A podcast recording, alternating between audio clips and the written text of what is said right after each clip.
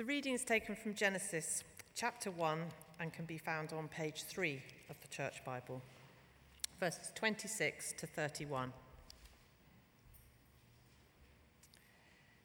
Then God said, Let us make man in our image, in our likeness, and let them rule over the fish of the sea and the birds of the air, over the livestock, over all the earth, and over all the creatures that move along the ground. So God created man in his own image. In the image of God, he created him. Male and female, he created them.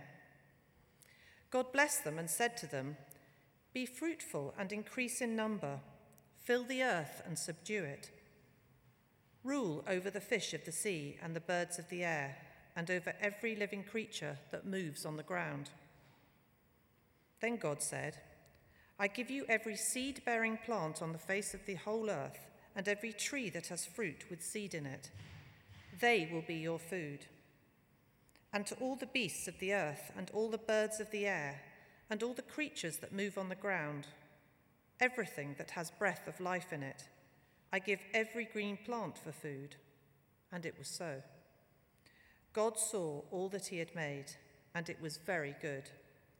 And there was evening and there was morning, the sixth day. This is the word of the Lord.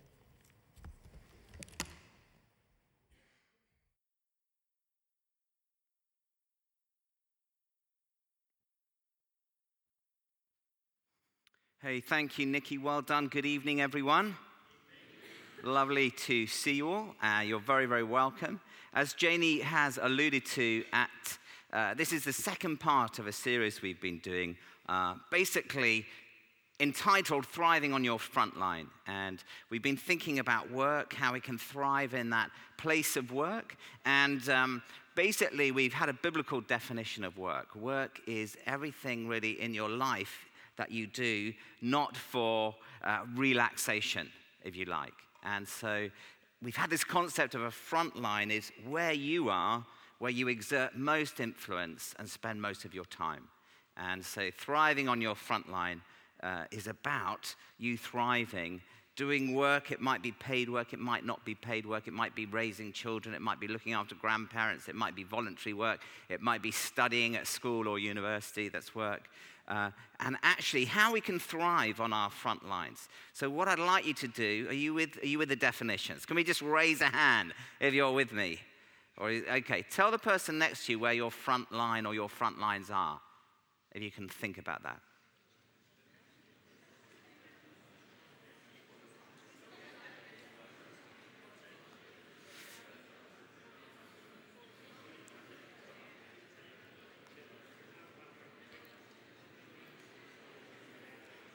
Okay. We did this last week. It would be good. Can we shout out some of our front lines? It's just interesting. We've heard, we've heard from Stuart about his front line. Any front lines? Office, law firm. That everyone's clamming up, was there? In the police. Anyone at school? yeah, teaching. Anything? Anyone here? Street angels. Street angels. That's a great front line. Say that again. I didn't hear that. The bar. Oh, the farm. That sounds good. Oh, the bar. That's a good front line, isn't it? Um, anyone else? The church. The church. That's where you work, isn't it, Michael? So, what we're going to do, we're going to think about thriving on the front line. And what I want to do, just as we begin, is we think about your attitude to your front line, your place of work. I want to play this video uh, about a cubicle at work, just to get us thinking about what we're doing.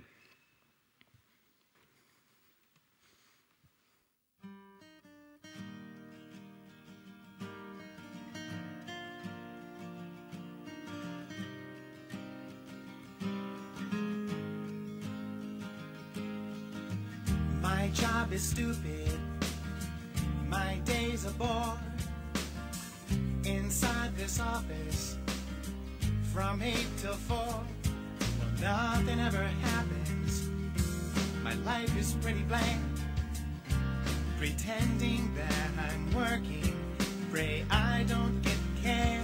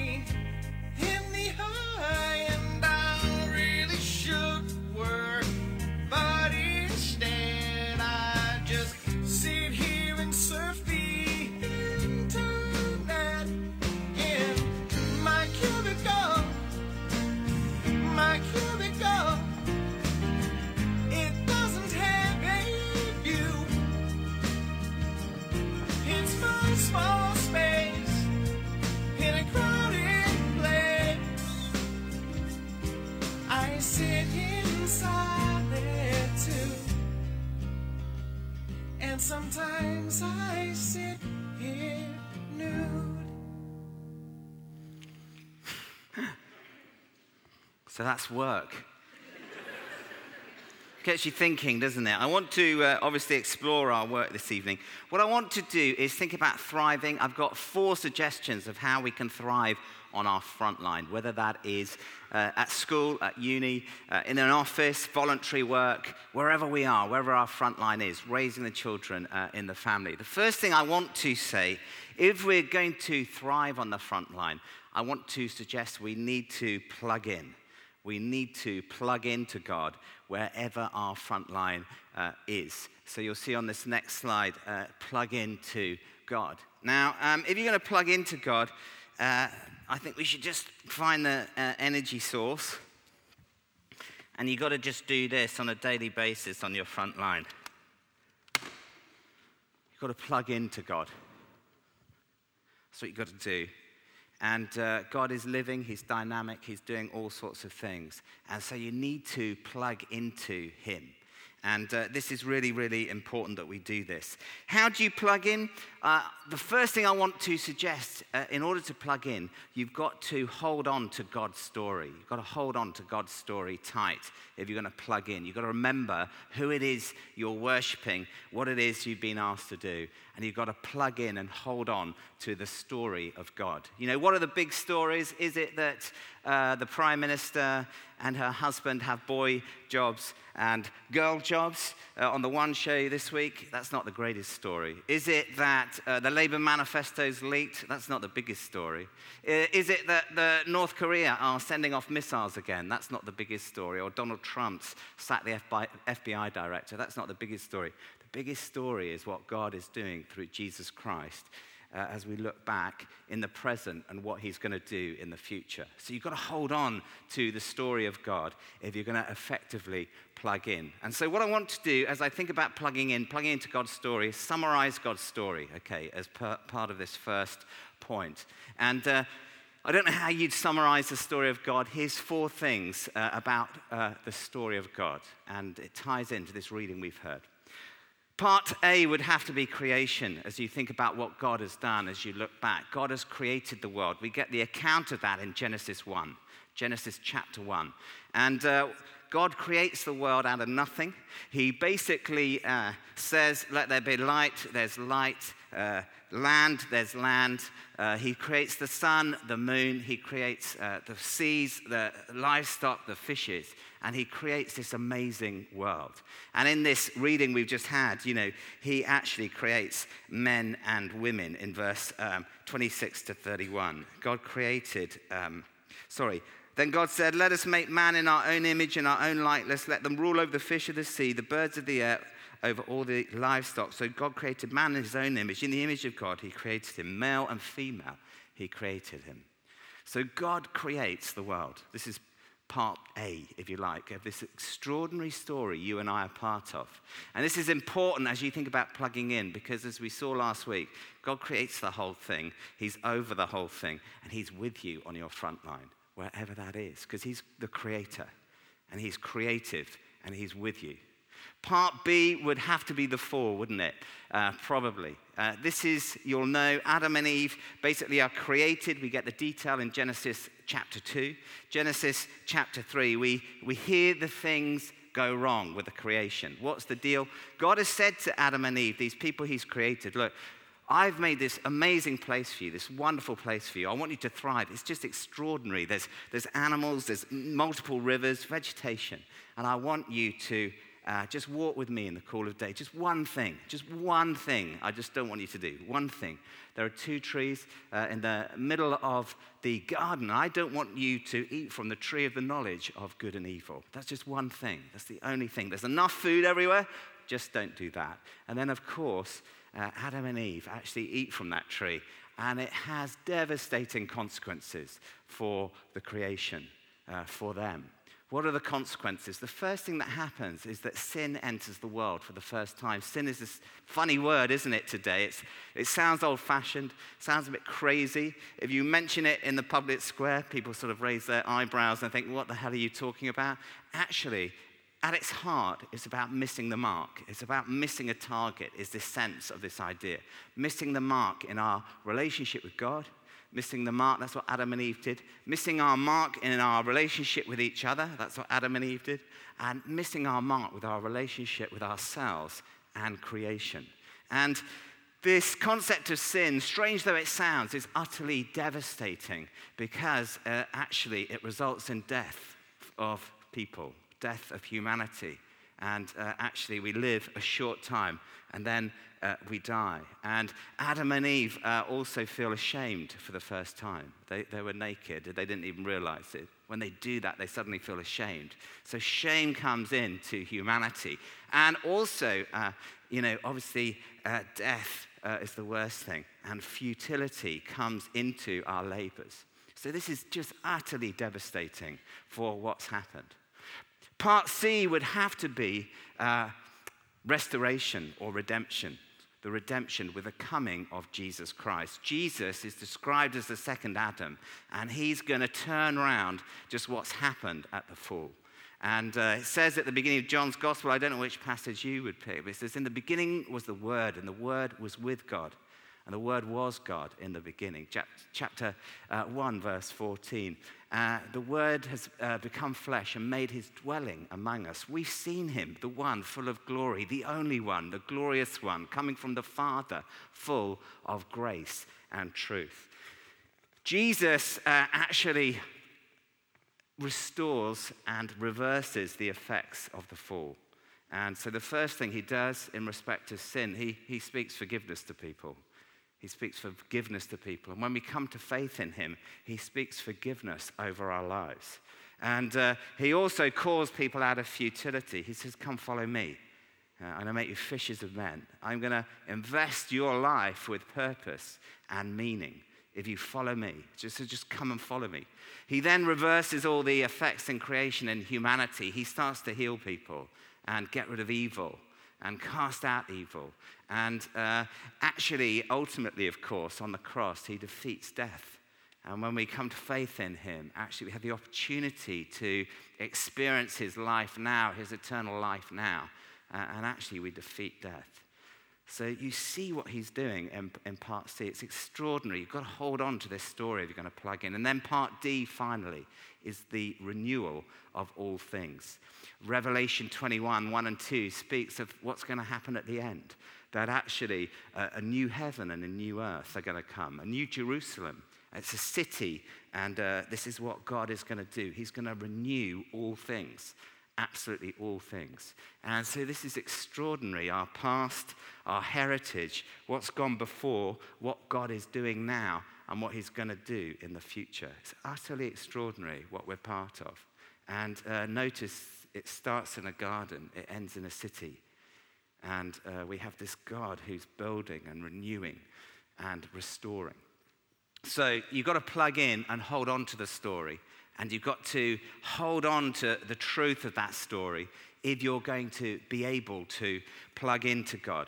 How do you plug in? There's all sorts of ways you can plug in on your front line through holding on to the story, reading the word, through um, prayer, through uh, being in community with other people. But however you do it, I encourage you, urge you to plug in uh, actually to God on your front line knowing that He's created you, He's with you, knowing that things have gone wrong. Your front line isn't going to be perfect, but He's renewing and redeeming it and restoring it. And He's going to renew all things. And He's calling you, as we saw last week, to be part of that renewal. If you're going to plug in, you're going to have to bow down on a daily basis. You're going to have to get down before your Creator. You're going to have to plug in and worship Him. And He's with you by His Spirit uh, wherever you are, He is. Uh, a top tip I do every day, I just pray the Lord's Prayer. I often really don't feel like praying some days. I just wake up, I just pray that prayer. And it reminds me of who it is uh, actually I am walking with in my life on the front line. My Father, uh, who uh, has plans and purposes. And I can bow down to Him on a daily basis. Your kingdom come, your will be done. And you know the rest of it. Walk away from temptation to be delivered from evil and seek to be people who actually build and restore uh, his kingdom and renew uh, the world with him. So, are you going to plug in? You're going to plug in. What do you want? Uh, what do you want? Do you want that? Or do you want that? I know what I want. I know what I want. I want to be drawing on the life of God, the heart of God the energy of God through His Spirit on a daily, daily basis on the front line. Secondly, uh, I want to suggest if you're going to see yourself thrive, you'll see from this next slide that actually um, what you uh, need to do is see yourself as God sees you. You've got to see yourself as God sees you. Now, do you enjoy looking at the mirror, in the mirror? You know, I was looking in the mirror the other day and I was thinking, I was like, oh you know, mm. I didn't sort of go into the mirror. I sort of go, whoa, who are you? Wow, you're amazing. We don't do that, do we? We, we actually need to actually see ourselves as God sees us. This is important. I told you that slight summary of the story because what we tend to do as Christians is we start at Genesis chapter 3, not Genesis chapter 1, and we feel like our lives have gone wrong, we're fallen, we're sinful, uh, and actually, that's not where the story starts. The story starts, as we've heard, in Genesis 1 chapter 1. And God creates the world uh, in Genesis chapter 1 four times. He said, It's good, it's good, it's good, it's good. Creation's good. And then actually, he creates uh, Adam and Eve, as you just heard. I think it's in verse 30. And uh, he creates them, and he says, God saw all that he'd made. It was very good. People are very good. And uh, you need to hold this truth if you're going to if you're going to actually thrive on your, your front line that actually god sees you as good and beautiful. And uh, actually uh, you're made uh, in the image of god. It says a lot about being made in the image of god. Created man and women verse 27 god created man in his own image and in the image of god he created him male and female. And it goes on this is this idea, this concept of being made in the image of God. The imago Dei is the technical word for it. That actually, in some way, I reflect God. I'm made in the image of God. In some way, you all reflect God. You're made in the image of God, male and female. Uh, he's created you, and uh, you're beautiful in His sight. And uh, you need to hold on to the truth that actually uh, God sees you as his children, as his sons and daughters, and actually you're made in his image. I say that because often what happens on the front line is that we take ourselves out of all that God can do in and through us through our own thinking or our own negativity. Is it just me on your front line? You think, oh, I, I can't do that. I'm not like them. Uh, oh, no, no, no. If only you knew what's really going on. You know, as uh, we had some Kiwi mates staying this weekend, we made a banner, or one of my children did, and I was trying to get the sellotape onto the to, to hook up this banner, and I pulled out the sellotape out of the thing, and it sort of ripped, and a voice came to me, "You can't even do sellotape." Is it just me who has those voices? Feel a bit stupid? Who am I? God's using that person. Who am I to think I can renew creation with God? Who am I to think I can make a difference? Who am I? You're made in the image of God. And you must never, ever, ever, ever, ever, ever, ever forget that truth. Ever. If you're going to thrive on your front line and if you're going to make a difference. The third thing I want to suggest if we're to thrive on our front line, if I can remember it, is we've got to be passionate about what we're doing. Got to feel really passionate about what we're doing. And I want to ask you, as you think about your work on your front line, you know, is it a lemon, a cheap apple, a banana, or a peach or strawberry? Tell the person next to you.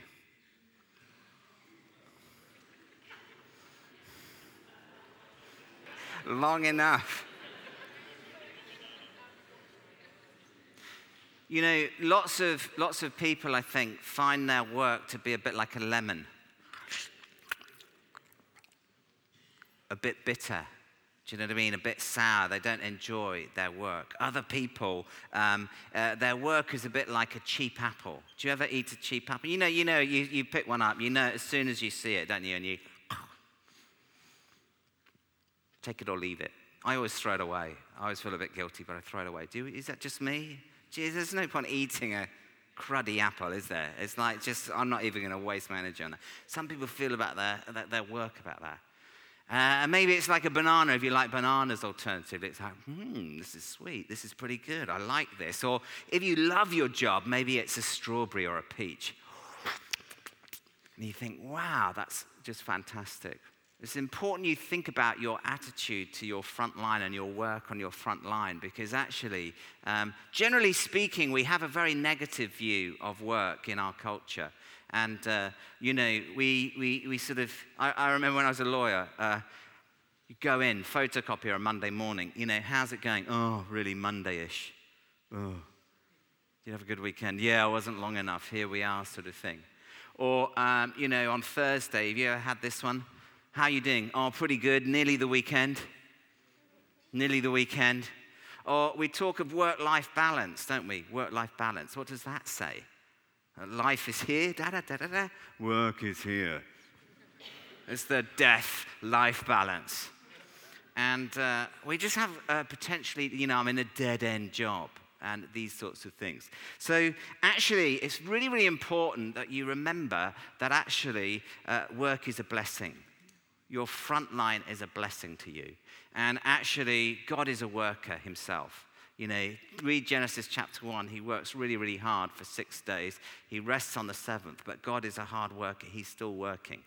And uh, actually, he uh, says that work is a blessing. It's there, isn't it? Uh, I think in uh, 26, 28. So God blessed them and said to them, Be fruitful. Here's your work and increase in number. Fill the earth and subdue it. God blessed them and gave them work. And uh, actually, what's interesting is in the um, Hebrew, the word uh, avodah uh, means worship, it also means work. So it's quite an interesting relationship, isn't it? That your frontline work is a blessing. It's, it's, it's a blessing. And uh, why is it a blessing? Work is a blessing because you have the opportunity to do life with God and create something uh, on your front line. It's a blessing. So it's a creative task. You have the opportunity, for goodness sake, think of what a privilege it is to be able to make a difference to uh, people around you and to your uh, town, your flat, your school, whatever. Uh, the, whole, uh, create, the whole culture, you can make a difference. And uh, actually, as you do it, you get a sense of significance. And also, you meet all sorts of people through your work. And so it's a great blessing, your job. So I would really want to challenge this idea that's very prevalent. Oh, work, oh, no, no, no. roll on the weekend, and actually have a different relationship with God. And there's that bit in Colossians that says, give yourself wholeheartedly uh, to whatever it is you're doing, because it's the Lord's uh, work, it's the, it's the Lord's task you're doing. So I think uh, I'm just encouraging you to be passionate about what you're doing. And uh, actually, uh, you'll enjoy it more uh, if you are passionate about what you're doing. And uh, let me just say um, don't be perfectionistic about your front lines where you are. There's no perfect whatever it is. And it's important that you think traffic lights. If you see on this next slide, I think traffic lights help because actually, uh, your work, whatever it is, is going to be a traffic light, probably. And uh, what's the red? The red is there's that element of your work that actually you really don't enjoy. There'll be some of that in what you do. There'll be some things you'd rather that you didn't have to do. They're, they're, they're there in every job. Uh, the orangey stuff you don't really mind doing, it's kind of okay. I'll do that. Uh, and then the green is stuff you love doing. Is it just, is this ringing true for anyone? Okay, one person, thanks for nothing. Uh, is this ringing true for anyone? We've got this stuff going on, so that's normal that's a normal job. And can I just say that um, I heard years ago someone saying to me when I was at school, actually, or university, saying, You've got to think about this as you think about your, your, your life, your job, where you're going. And actually, you want to always make sure that there's at least 50% green in what you do. That's the lowest threshold you really want to do. You want to love at least half of it. And uh, in terms of paid employment, uh, they said to me, uh, if it's lower than that, I would just change jobs if you can and find something that has a better traffic light relationship, uh, proportion, ratio, if you like, if you possibly can. Because how much of your time do you spend at work on your front line? Most of your life, by a long way. So it's really, really important that you have a good, healthy relationship with that and see that as God sees it, and also um, change if you can, if you need to. So that's the third thing. You know, to be passionate about your, what you're about and what you're investing yourself in is really, really important. Fourthly and finally, here we go. If you are to thrive uh, on your front line, I want to suggest you think vocation that you actually think vocation. We've talked work, we've talked front lines. Think vocation. And this is a sense that actually a vocation is much bigger than your job or your career or your front line. It's actually about your heartbeat, really, and who you're about, and actually what you love doing, what you feel gifted uh, to do, what you really feel that moves you is about your vocation. The heart of this understanding of vocation is calling. The word actually means calling. And up until about the medieval times, vocation always applied to sort of people working in the church, but it's widened, thankfully, and it's, it's what you're about, your heartbeat, what you're called to do. Uh, it's bigger than your work. Uh, what are the stuff when you look back on your life you really, really want to have done, you really want to have invested in? Um, actually, that's part of your vocation. And uh, vocation, if you're wondering about that, always starts with a vision of God, vocation. That's why you need to hold on to the story. And it will always involve other people, um, serving other people, encouraging other people. And uh, it will always involve actually um, your own heartbeat and what you're wired to do, what you love doing. Because you're much bigger uh, than your, your, your life is much bigger than your front line. There's all sorts of stuff going on, actually that you need to express and release. Do we, do we know what our heartbeats are, what our sense of calling is? Do you, do you, hands up if you, if you feel, yeah, I really know what I'm about. I, I really know what's important to me. See, that's, that's good. That's pretty high. That's at least 50%, maybe 60%. And so, how do you actually um, discern your um, vocation? Uh, can I suggest you do it by listening? You've got to listen to your heart. You've actually got to listen to your heart. Now, does, does, we have a volunteer here who wants, do you want to listen to your heart? Okay, David, if you, if you really insist, that's fine. That's, that's fine. I just set him up. So, um, yeah, so do you want to, this is, these, these are real. So you've got to just try and listen. You've got to just listen, see if you can find your heartbeat. That's that. So, Have you got it? Okay, I found it now. Yeah. That's good. So it's quite cool, isn't it? Yeah. So you need to listen to your heart if you're going to really find your vocation. What you're really called to do. It's going to be this big thing that's, that's bigger than your front lines. You need someone else also, David, too. Can we just put that back? Natalie, come on. come on. Because you actually need people to, um, you can't do this necessarily on your own. Um, I'm sensing a new vocation. so, okay. So, oh, yeah, you're listening to her heart. It's sweet, isn't it? It's great, isn't it?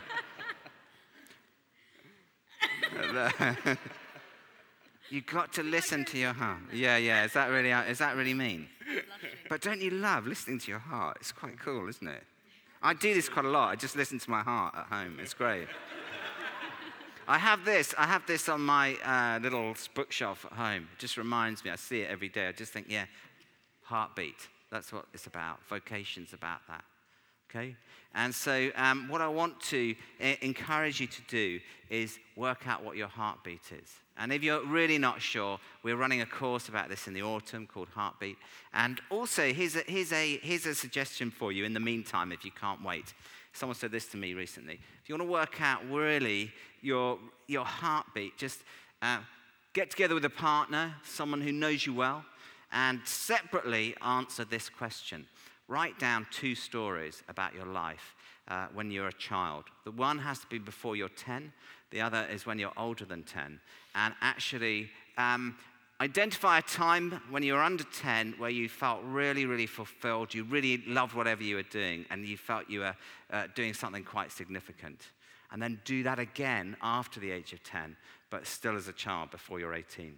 And um, then, when you've got those, tell your partner that who knows you well. Ask them to reflect back what that's about. What do they sort of see? What do they see in these stories? And, uh, and then you swap, and you'll start to get a sense on what's important to you. Because we spend so much of life just not living from the heartbeat or connecting, uh, let alone with God, but with the things that are precious to us. You know, I thought about that. Guess what the first thing that came to my mind under the age of 10? boom, like that. Took me by surprise. Gymnastics. I used to be on this gymnastics team, and it just boom. And I was thinking, why is, why has that come up? And I thought about it. We were, in this, we were in this national team. We were a very good gymnastics team. For a start, we had this great coach, and uh, he was amazing. Uh, he was like a mentor. And uh, also, uh, we had a great community. It was about relationship. And also, it was about taking risks. He, he made us do crazy things that were quite dangerous. And if you've done gymnastics, you'll know you sort of push the boundaries of pers- personal safety quite regularly. And uh, that's what I loved about that. Then the other thing was, uh, after the age of 10, was, was actually um, I made this pottery thing. And I thought, gosh, where did that come from? I would have never picked that if I'd, I'd sat down and thought about it. But I loved the whole creative thing. And I loved the whole uh, just making stuff and uh, that sort of vibe. I really love that. But actually, you can drift away from these things. So, what I'm suggesting powerfully tonight, ladies and gentlemen, is you hold on to the story, you plug into God, you just keep plugging into God. That uh, also you uh, see yourself as God sees you. Forget that negative voice. Any negativity about you that you speak into your head, banish or fine yourself 20 pounds or, and you've got to give it away, or you've got to give it to someone you really don't like. Um, thirdly, thirdly, uh, think passion about what you're up to, and, and your front line is a blessing. It's not, oh, job, job. And finally, finally, think about your vocation. You know, when you look back on your life as an older person, when you look back, what do you want to say you've invested in? What's important to you? What do you want to see happen? Because God has plans and purposes for each one of you. This heartbeat thing is His call on your life. It's deep, it's precious. All those things you think that probably aren't God, they are God. All those little dreams you have but think, oh, that would never work, that's God just nudging you, whispering into your life. And, uh, you know, He's anointed you with His Spirit to actually see these things um, happen. So take it seriously. Take yourself seriously. It's extraordinary what God can do through you if you just do little things, if you just follow His Spirit and um, stop discounting yourself, stop, discounting what it is He's speaking over you. Because He believes in you. You've got to believe in yourself. So, can I encourage us to stand? We're going to wait on the Holy Spirit. And uh, if you're unfamiliar with this, you know, God, Jesus uh, has come, as I've said tonight, He's poured out His Spirit on us. So we, we're people of the Spirit. And uh, what I want to do is just encourage you, invite you to ask the Holy Spirit to fill you afresh tonight. You know, uh, God's mercies are new every day. And we're after what God's up to today, right now. Not yesterday, not in 1985, uh, or, or not in 2020. We want to just stand in the presence of the Spirit and uh, let the Lord minister to us. So, Lord, we want to pray for your power just to fill this place and for you to release what you want to release tonight. Praise you, Father. We worship you. And just enjoy what God does in this time. Welcome what God wants to do in this time.